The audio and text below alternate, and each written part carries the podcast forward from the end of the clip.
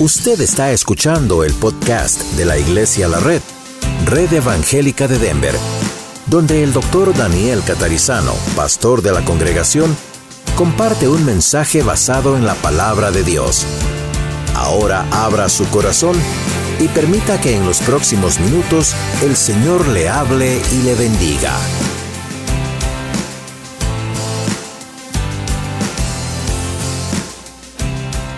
Esta tarde estamos aquí en la casa del Señor ahora para en este momento escuchar el mensaje de Él a través de su palabra. Y hemos estado por muchas, muchas semanas en el libro de Primera de Pedro y hoy vamos a concluir el libro de Primera de Pedro, ¿ok?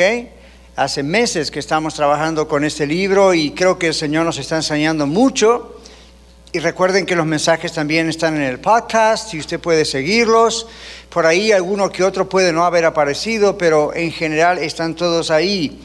Y lo que vamos a ver hoy en Primera Pedro son las bendiciones finales o el saludo final de la carta. Y quizá usted se pregunta, pastor, ¿hay mensaje en un saludo al final? Oh, ya. Hay mucho mensaje en un saludo al final y lo vamos a ver hoy. Pedro escribe dos cartas en este caso vamos a finalizar hoy la primera, en otra oportunidad vamos a ir a la segunda, pero eh, eso va a ser el año que viene. Por ahora vamos a terminar hoy esta primera carta de Pedro, es Primera Pedro capítulo 5, como ustedes ven en la pantalla, Primera Pedro 5, y vamos a mirar los versículos 12 al 14, y las luces enseguida se van a poner más fuertes y va a poder leer mejor, ¿ok? Muy bien, en Primera Pedro 5, 12 dice, por conducto de Silvano, a quien tengo por hermano fiel, os he escrito brevemente, amonestándoos y testificando que esta es la verdadera gracia de Dios en la cual estáis. La iglesia que está en Babilonia, elegida juntamente con vosotros, y Marcos, mi hijo, os saludan. Saludaos unos a otros con ósculo de amor. Paz sea con todos vosotros los que estáis en Jesucristo. Amén. Un par de aclaraciones de entrada. Cuando Pedro llama a Marcos su hijo, no está hablando de su hijo biológico, ¿ok? Is not his biological child. Este es un hijo espiritual, es alguien a quien Pedro entrenó, Okay, es alguien que es mencionado como Juan Marcos en otras partes, en otra carta, alguien que viajó con el apóstol Pablo como un, digamos, pastor en entrenamiento. Hubo un problema, el apóstol Pablo decidió no seguir con él, Barnabás lo tomó para continuar entrenándolo, más adelante Pablo vuelve a tomarlo en su equipo, bueno, Pedro lo conocía, este es el Marcos, Juan Marcos del cual habla, pero aclaración, no es un hijo de Pedro. ¿Ok? Eh, literalmente hablando. Pero en el primer texto habla también de, por conducto de Silvano, alguien que estuvo ahí con Pedro durante la escritura de esta carta y a quien Pablo envió, perdón, Pedro envió para enviar esta carta a estas iglesias que menciona el capítulo 1 de su carta. Pero este es un sumario, este es una síntesis de todo lo que la primera carta de Pedro dice. Es un sumario, ¿verdad? Es el tema de la carta. Juntos hemos estudiado por meses cuál es el tema de la carta. ¿Qué pasaba? Bueno, los cristianos estaban en esa época bajo la persecución, no siempre bajo la persecución del gobierno, que no quería que fuesen cristianos. Además de eso, y en muchos casos, se trataba de la persecución de sus familiares inconversos, de sus vecinos inconversos. Inconverso es alguien que no está convertido, que no ha aceptado a Cristo como su Salvador todavía, ¿verdad? Entonces, eh, estos pueblos gentiles y estos pueblos de prosélitos y de judíos eran pueblos muy paganos, muy idólatras. Y el Señor nos fue enseñando a través de las semanas que estuvimos estudiando Primera Pedro, que estos pueblos tenían mucha inmoralidad y que inclusive en las religiones que profesaban otros dioses eran religiones muy inmorales. En algunos casos hasta se prostituían las mujeres y hasta también los hombres, supuestamente para dar culto a sus dioses. Bueno, estos cristianos a quienes Pedro escribe habían salido de esos lugares. Entonces ya no hacían lo que hacían antes. Entonces, pues sus familiares que todavía estaban en esa idolatría Los miraban mal, los perseguían, les decían unos fanáticos, medio como les ocurre a ustedes y a mí a veces, ¿no es cierto? Bueno, pero era un nivel aún mayor porque el cristianismo era algo muy nuevo en ese momento. Entonces no se sabía muy bien a la vista de la gente alrededor eh, qué era realmente esto de seguir a Cristo, pero sí sabían que la persona cambiaba que la persona era transformada. Ahora, usted diría, bueno, pastor, deberían alegrarse, ¿verdad? Los familiares y los amigos. Eh, algunos eran borrachos y ahora ya no eran borrachos. Algunos eran drogadictos, ahora ya no se drogaban. Algunos engañaban a su esposa o a su esposo, ahora ya no los engañaban. No era motivo para alegrarse, no era motivo para decir, wow, tu Dios es bueno, mira cómo te ha cambiado. Sin embargo, Muchos de esos amigos y de esos familiares, en vez de alegrarse, se burlaban de esta gente cristiana. No hace mucho tiempo atrás también escuché el caso de alguien que le dijo a su hijo, eras borracho y hubiese preferido que murieses borracho antes que murieses cristiano. Así es ese fanatismo, ¿verdad? Idolátrico, religioso, que muchas veces mantienen esa cadena, ¿verdad? Y quizá muchos de ustedes, como yo, hemos sido víctimas de burlas de nuestros compañeros en la escuela, en el college, en la universidad, en los vecinos, en nuestra propia familia, ¿verdad? Entonces, Creo que podemos comprender muy bien a estas iglesias a las cuales Pedro escribía, ¿verdad?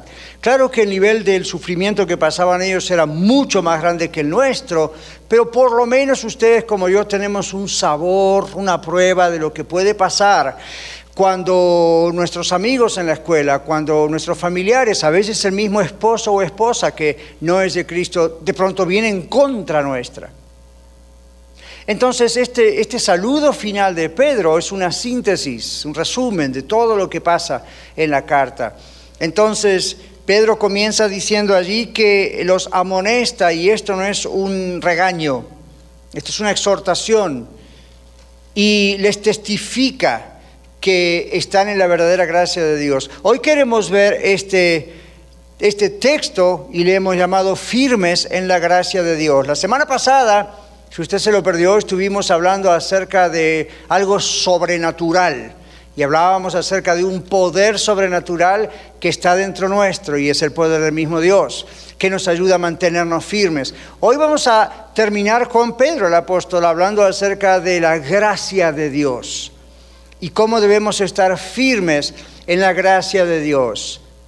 El apóstol Pablo escribe en su carta, una de sus cartas, justificados pues por la fe, por nuestra confianza depositada en el Señor Jesucristo en la cruz, tenemos paz para con Dios por medio de nuestro Señor Jesucristo, por quien también, hay una parte que dice, estamos firmes en la gracia.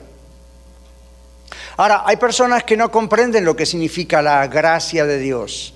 La gracia es la misericordia de Dios el favor de Dios hacia usted y hacia mí que nosotros no merecemos. La Biblia dice que nuestra relación con el Señor, nuestra seguridad de estar con Él después de la muerte, no es por nada que usted y yo podamos hacer, ¿verdad?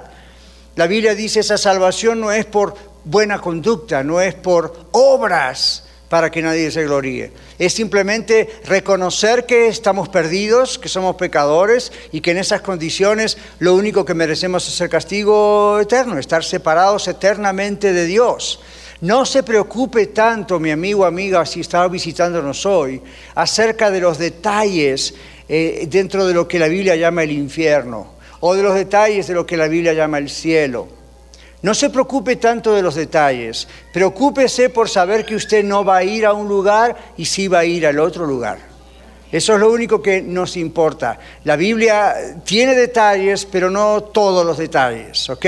Así que lo principal de estar con el Señor en el cielo es que vamos a estar en su presencia siempre. Y la Biblia dice allí no hay más llanto, no hay más muerte, no hay más dolor, no hay más tristeza, no hay más tribulación, nada de todo lo malo que pasamos acá, allí no hay nada de eso. Lo opuesto del otro lado es que separados de la gloria de la presencia de Dios, lo que la Biblia llama el infierno, la idea es que jamás vamos a poder tener la oportunidad de estar en la presencia de Dios y eso es terrible. La Biblia dice allí será el lloro y el crujir de dientes. Más que nada porque imagínese cuando no hay una posibilidad de salir de una trampa. Si usted es claustrofóbico, yo sé que no le va a gustar lo que voy a decir, pero imagínese si no tiene la posibilidad nunca de salir de un cuarto cerrado. Ya le dio un ataque de pánico en el asiento, ¿verdad? Tranquilícese, respire profundo. Pero este es el punto. Ese, ese encierro de decir, no tengo la opción jamás de poder pedir perdón a Dios y que me perdone, de reconciliarme y que me reconcilie, de que me sane y que me sana, no va a haber esa opción. Yo sé que hay religiones que hablan acerca de una, un estado intermedio entre la tierra y Dios o el cielo, pero la Biblia no dice eso. Eso es una mala interpretación, es un invento de otras religiones. By the way, a propósito, si usted viene el domingo a las 12, una hora antes, en el estudio bíblico que tenemos, Escuela de Vida, estamos estudiando, vamos a comenzar el domingo a estudiar falsas religiones. ¿Okay? Y eso es muy importante para usted, para sus hijos, especialmente los que están en la escuela o en el college, porque ahí vamos a ver por qué ellos enseñan las cosas que enseñan. Así que no se lo vaya a perder. Ok, hecho el comercial, volvemos al mensaje. Pero la idea es esta, no hay una oportunidad en el medio. Entonces aquí Dios nos da a usted y a mí la vida, el aliento, nuestro corazón sigue latiendo hasta que Dios dice basta. Cuando eso ocurre, morimos. La Biblia dice está establecido para todas las personas que mueran una sola vez y luego de esto el juicio. Ahora, no está hablando del juicio final en el momento que usted muere, está diciendo la sentencia ya está dada por el juez justo que es Dios. La Biblia dice, el alma que pecare, esa morirá. Cuando usted y yo nacimos, como algunos bebitos que están aquí, ya nacieron con una sentencia de muerte. Qué feo es pensar así. Yo tengo nietos, ¿verdad? Y al mirar esos babies tan, tan hermosos y que todavía no tienen conciencia de pecado, Dios no los inculpa todavía de pecado, pero en realidad ya están con la sentencia. Por eso cuando llegan a una edad donde pueden razonar esto, y se dan cuenta, el Espíritu Santo les da esa convicción de que comprendan la situación terrible que tienen delante de Dios y ese es el momento donde uno entrega su vida al Señor Jesucristo y es salvo. Entonces, cuando muere, no hay juicio para esa persona. Está establecido que todos mueran una vez y después esto el juicio. Pero el, asunto es este. Si usted ya ha aceptado a Cristo en su corazón como yo, pero no solamente una aceptación por ahí porque entiendo y me gusta el mensaje, sino aceptar a Cristo es seguir a Cristo, es darle la vida a Cristo, es permitir que Cristo sea nuestro Señor, el que maneje nuestra vida. Entonces, ¿qué ocurre? En el momento que morimos, la Biblia nos garantiza que inmediatamente vamos a la presencia del Señor. Entonces ahí nosotros no tenemos que temer ningún juicio. ¿Por qué? Porque la Biblia dice que Jesucristo, que es el mismo que pagó en la cruz por nosotros, es nuestro abogado. Él intercede por nosotros. Entonces no hay que temer la muerte, no hay que para el que estamos en Cristo, al contrario, el apóstol Pablo lo puso en estas palabras. Él dijo, "Yo sé que debo quedarme por causa de ustedes, ese ministerio de plantar iglesias", pero él dijo, "Estar con Cristo es muchísimo mejor." Y estoy esperando. Y, Pedro en esta carta, en la segunda carta, dice, yo sé que pronto debo dejar el cuerpo. Me encanta esa expresión. Y usted dice, ¿cómo le va a gustar esa expresión si está hablando de que se va a morir? Analícelo por un momento. Cuando Pedro dice, yo sé que dentro de poco debo dejar el cuerpo, ¿usted se, se da cuenta de lo que está diciendo? Lo que está diciendo es yo no voy a morir, voy a dejar el cuerpo.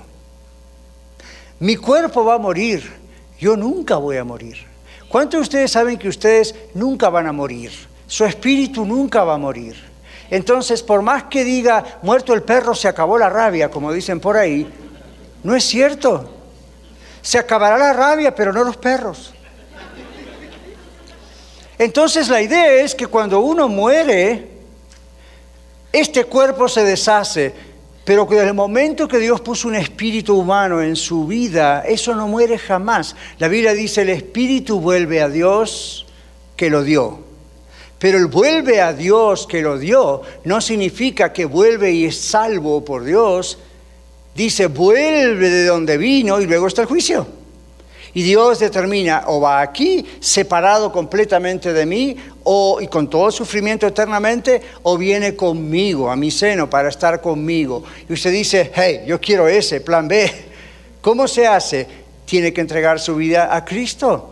Tiene que reconocer que Dios en su amor envió a Cristo para pagar por sus pecados y por los míos.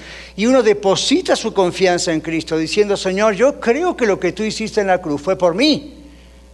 Que tú pagaste mi condena, tú pagaste el precio que yo no puedo pagar.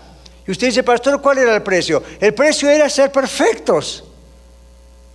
Y la Biblia dice, no hay nadie perfecto. Entonces nadie puede ser salvo. Pero la Biblia dice que todo aquel que deposita o tiene fe en, Cristo Jesús para su salvación es salvo. Y entonces en ese momento comienza una nueva vida para usted somos transformados poco a poco, paulatinamente. En ese momento el Espíritu Santo, Dios mismo, entra en su vida. Es un misterio, no me pide que se lo explique científicamente porque no tiene una explicación científica, pero tiene una explicación práctica. Yo hace más de 40 años que acepté a Cristo y el Señor me sigue transformando. Entonces, evidentemente, algo está pasando aquí. Alguien está aquí. Y cuando oro, Dios me responde. Y a usted también. No siempre me responde como yo quiero que me responda, pero me responde. A veces está callado por un tiempo, pero me responde. Hay misterios que uno no puede comprender con la lógica, pero la Biblia dice que el Espíritu Santo da testimonio a mi espíritu. No solamente que soy de Dios, sino me hace comprender estos misterios espirituales que aunque no los puedo poner bajo la lupa científica, uno los cree. Y uno dice, ¿cómo puedo creer si no lo puedo explicar? Ahora no, pero lo creo. Y dice, ¿por qué lo creo? Ese es el Espíritu de Dios dentro suyo.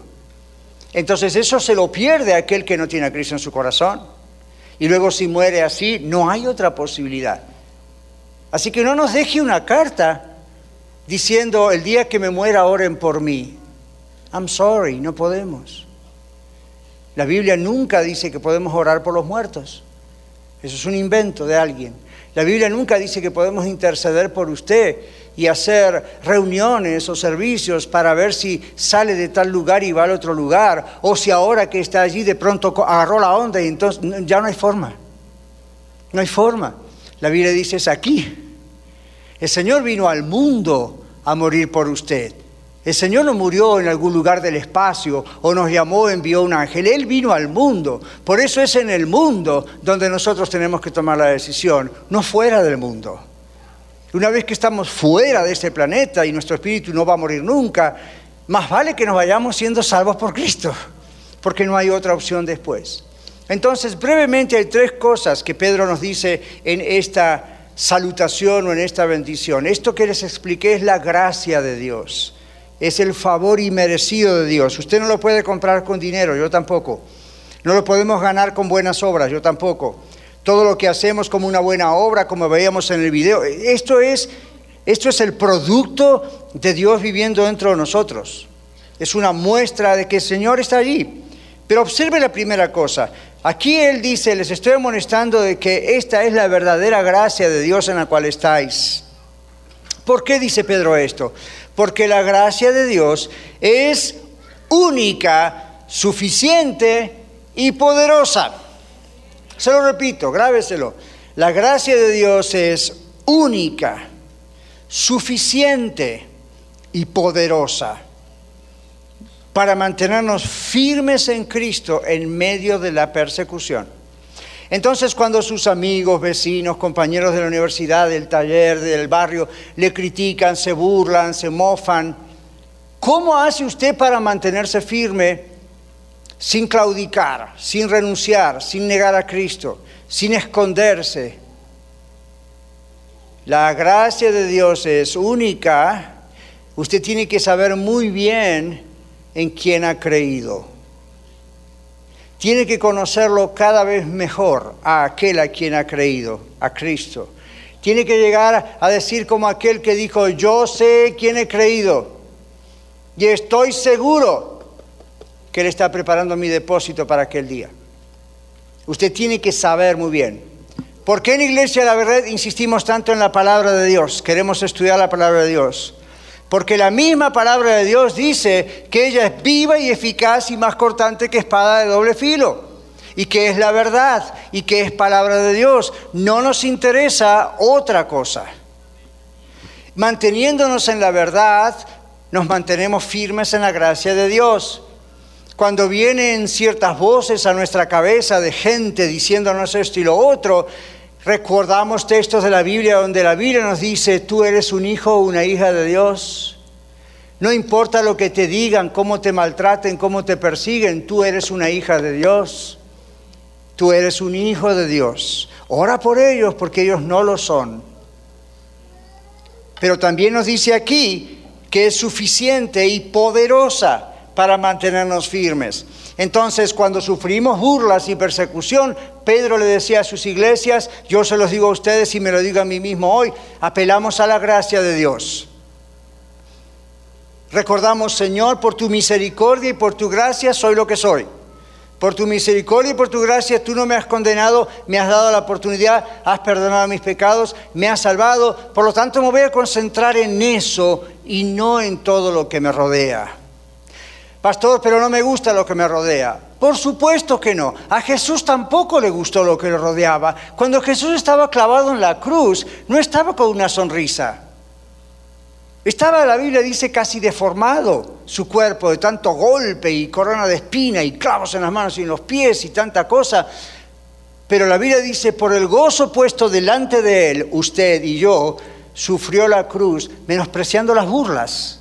Es lo que dice, lo, que dice la palabra oprobio. ¿Se acuerdan algunos de ustedes cuando el Señor murió en la cruz que algunos gritaban y lo insultaban? Los mismos religiosos de la época se burlaron en él diciendo, ah, si eres el Hijo de Dios, bájate de la cruz y creeremos. Por supuesto que Jesús se podría haber bajado de esa cruz, pero por usted y por mí decidió no hacerlo. Gracias Señor.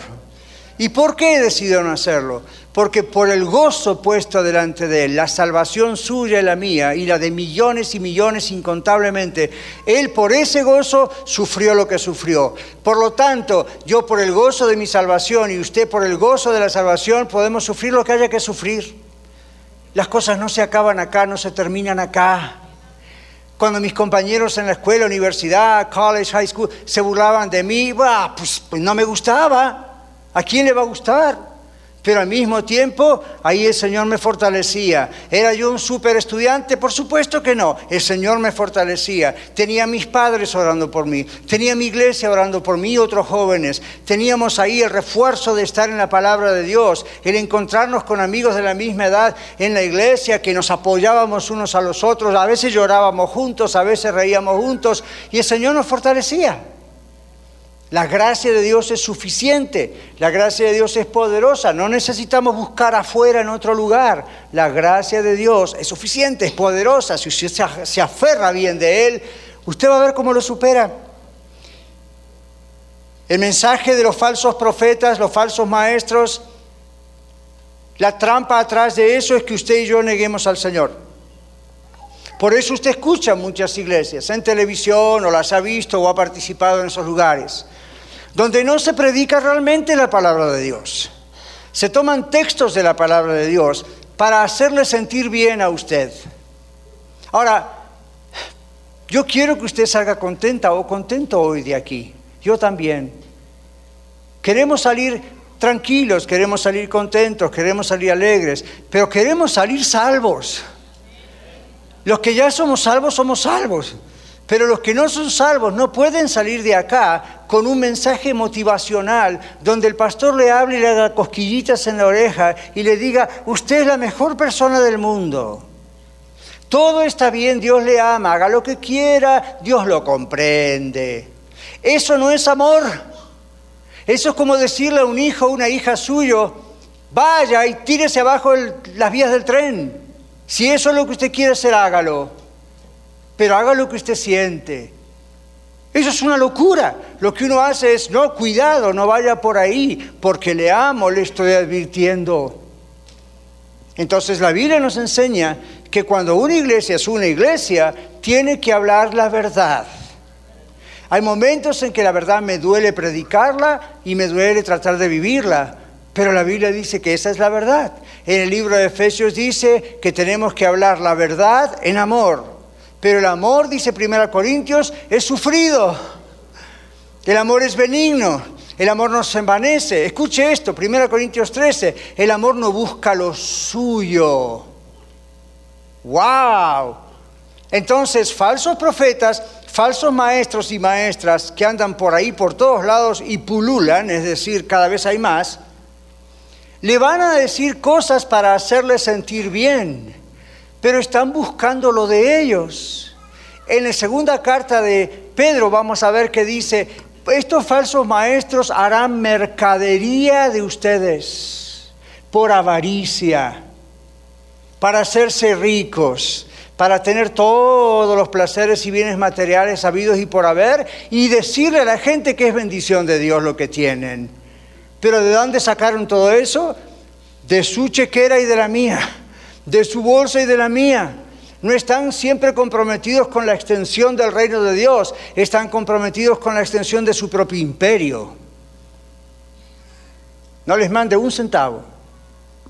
A mí es su decisión, por supuesto, estamos en un país libre, pero ya sabe lo que pensamos. Algunos de esos ministerios son genuinos, son fuertes, son santos, son buenos. Usted se va a dar cuenta, si tiene el Espíritu Santo en su corazón y lee la palabra de Dios, usted se va a dar cuenta quién es quién. Bueno, aquí también la Biblia nos está diciendo que estamos firmes en la gracia de Dios porque Él nos ha elegido. La Biblia dice aquí, en palabra del mismo Pedro, la iglesia que está en Babilonia, elegida juntamente con ustedes. Elegida. Esto es escogida, ¿verdad?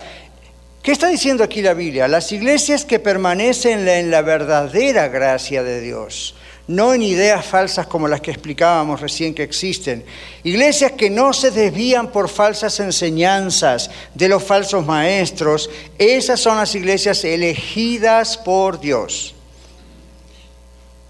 Si usted lee el relato de las siete iglesias en Apocalipsis, usted va a ver como siete iglesias, siete congregaciones diferentes pueden tener problemas diferentes y cuál es la verdadera. Y qué es lo que realmente es genuino delante de Dios y qué es lo que Dios ama. La Biblia dice acá, si nosotros permanecemos firmes en la gracia de Dios, en la verdad de Dios, eso es porque somos realmente elegidos por Dios no como alguien privilegiado sobre otro, sino porque realmente estamos tratando de aferrarnos a lo que la palabra de Dios dice. Y Pedro lo reconocía. Pedro decía, la iglesia que está en Babilonia, que es donde estoy yo, y algunos utilizan la palabra Babilonia como la Roma antigua, otros hablan de Babilonia, Babilonia. El punto es que donde él estaba, él reconocía que es una iglesia elegida, escogida por Dios, que se amaban y practicaban de verdad todas las cosas del Evangelio. Dice él, hay otras iglesias que son así, entre ellos ustedes, a las que ellos él escribía en ese momento. Esto me muestra que hay una división, hay una separación, que no todo lo que brilla es oro, que no todas las iglesias son iglesias. Y no estamos aquí para criticar a otras iglesias, pero estamos aquí para, con la verdad de la palabra de Dios, aprender a reconocer cuándo es y cuándo no es una iglesia. En último lugar, aquí dice, estamos firmes en la gracia de Dios, porque nadie más nos puede dar paz. Nadie más nos puede dar paz. No es una religión, no es el pastor, no es un sacerdote, el rabino, el ministro, el sultán. Nadie puede darnos paz. No es la esposa o el esposo, no son los hijos. Nadie puede darnos, como la Biblia dice, la paz que sobrepasa todo entendimiento. El Señor Jesucristo dijo, estando aquí en la tierra en un momento, en el mundo van a tener aflicción, va a haber problemas, va a haber persecución, va a haber enfermedad, va a haber muerte, va a haber lo que todo ser humano vive, pero confíen, yo he vencido al mundo. Y usted dice, bueno, pero tú y qué de nosotros. Aquí dice los que estamos en Jesucristo, podemos identificarnos con lo que Jesucristo vivió. Si Él es paz, y si Él tuvo paz, y si Él da paz, cuando estamos en Cristo tenemos su paz. Y esa es la paz que en una de las cartas de pastorales dice es la paz que sobrepasa todo entendimiento. En otras palabras, un ser humano no puede lógicamente comprender que usted y yo tengamos paz en medio de ciertas persecuciones que vivimos, o la muerte o la enfermedad, ¿cómo puede ser? Es un milagro, es la presencia de Dios dentro nuestro, no es nuestra religión, No hay un rito, no es que meditamos 35 minutos acá, 38 minutos allá y... No, es paz de Dios. Y el Señor Jesucristo dijo, yo no les doy la paz que el mundo les da. Eso significa, Jesús reconoció que el mundo, el sistema, la gente, las relaciones personales, el dinero, tienen un porcentaje de algo parecido a lo que es la paz. Es decir, uno se siente tranquilo, ¿verdad? Si a usted le sobra el dinero o le alcanza y un poquito más, ¿verdad que está tranquilo? Claro. Si usted va al médico y le dice todos sus estudios están bien, tiene buena salud, ¿verdad que se siente bien? Yo también. Esos son niveles de paz que la humanidad obviamente nos va a dar. Vamos a la escuela, hacemos un examen, sacamos una A+, vamos a estar mucho más contentos que si sacamos una D, por supuesto. Entonces, ¿uno qué hace? Disfruta esos momentos, pero esos son cosas temporales, ¿se dio cuenta? En el matrimonio pasa lo mismo. Hay momentos en que en el matrimonio todo es una gran novela maravillosa. Y hay momentos en que uno dice, ¿Qué estaba pensando yo cuando me casé contigo? Y si uno ama, reconoce eso y sigue adelante, porque el amor no es solamente emociones y sentimientos, pero verdad que nos pasan por la cabeza. Uno va al trabajo y dice, me encanta ese trabajo, qué bueno ese trabajo. Y otro día el jefe se porta un poco mal y uno dice, ¿por qué estoy en este trabajo? Compramos la casa y todo va muy lindo, de pronto la casa empieza a tener sus fallas, que el agua, que la luz, que la pared, que esto, que el otro, y uno dice, ¿por qué compramos esta casa? La paz del mundo es así, es una paz que es cierto, existe, pero tiene sus límites.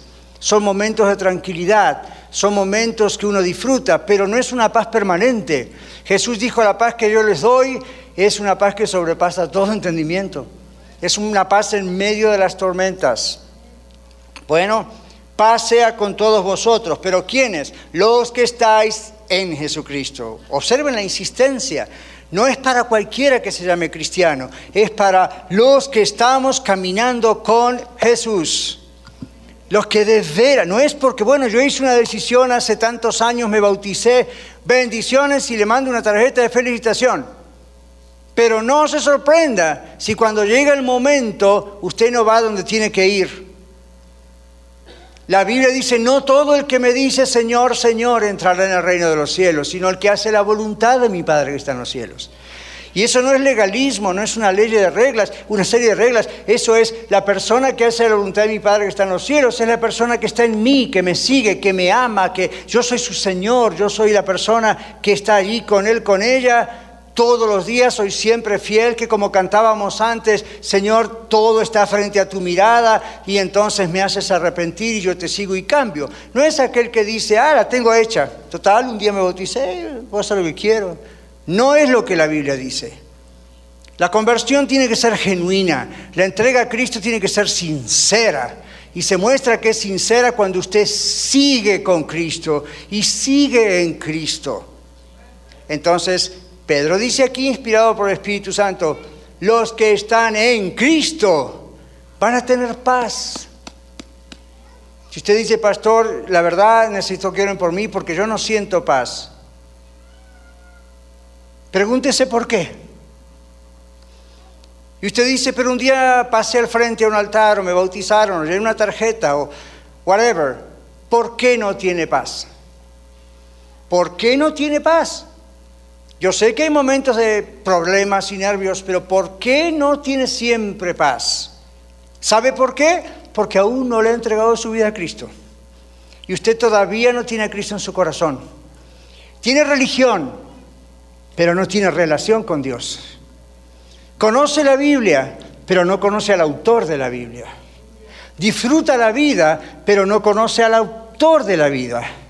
Sabe los ritos que hay que hacer, sabe cómo manejar las cosas, los movimientos de lo que es una religión, pero todavía no conoce al inventor de esa religión. Y religión significa relación con Dios, no sistema simplemente de una filosofía humana. Esto es una relación con Dios. Así que no se vaya hoy sin hacer ese acto de entrega al Señor Jesucristo, pero de todo corazón porque recuerde, cuando usted lo hace, La Biblia le recalca, usted está firme en la gracia de Dios. El Antiguo Testamento dice, será como árbol plantado junto a corrientes de agua que da su fruto a su tiempo y su hoja no cae y todo lo que hace prosperará. No así como los malos que son como el tamo, la hojita, la cáscara que arrebata el viento.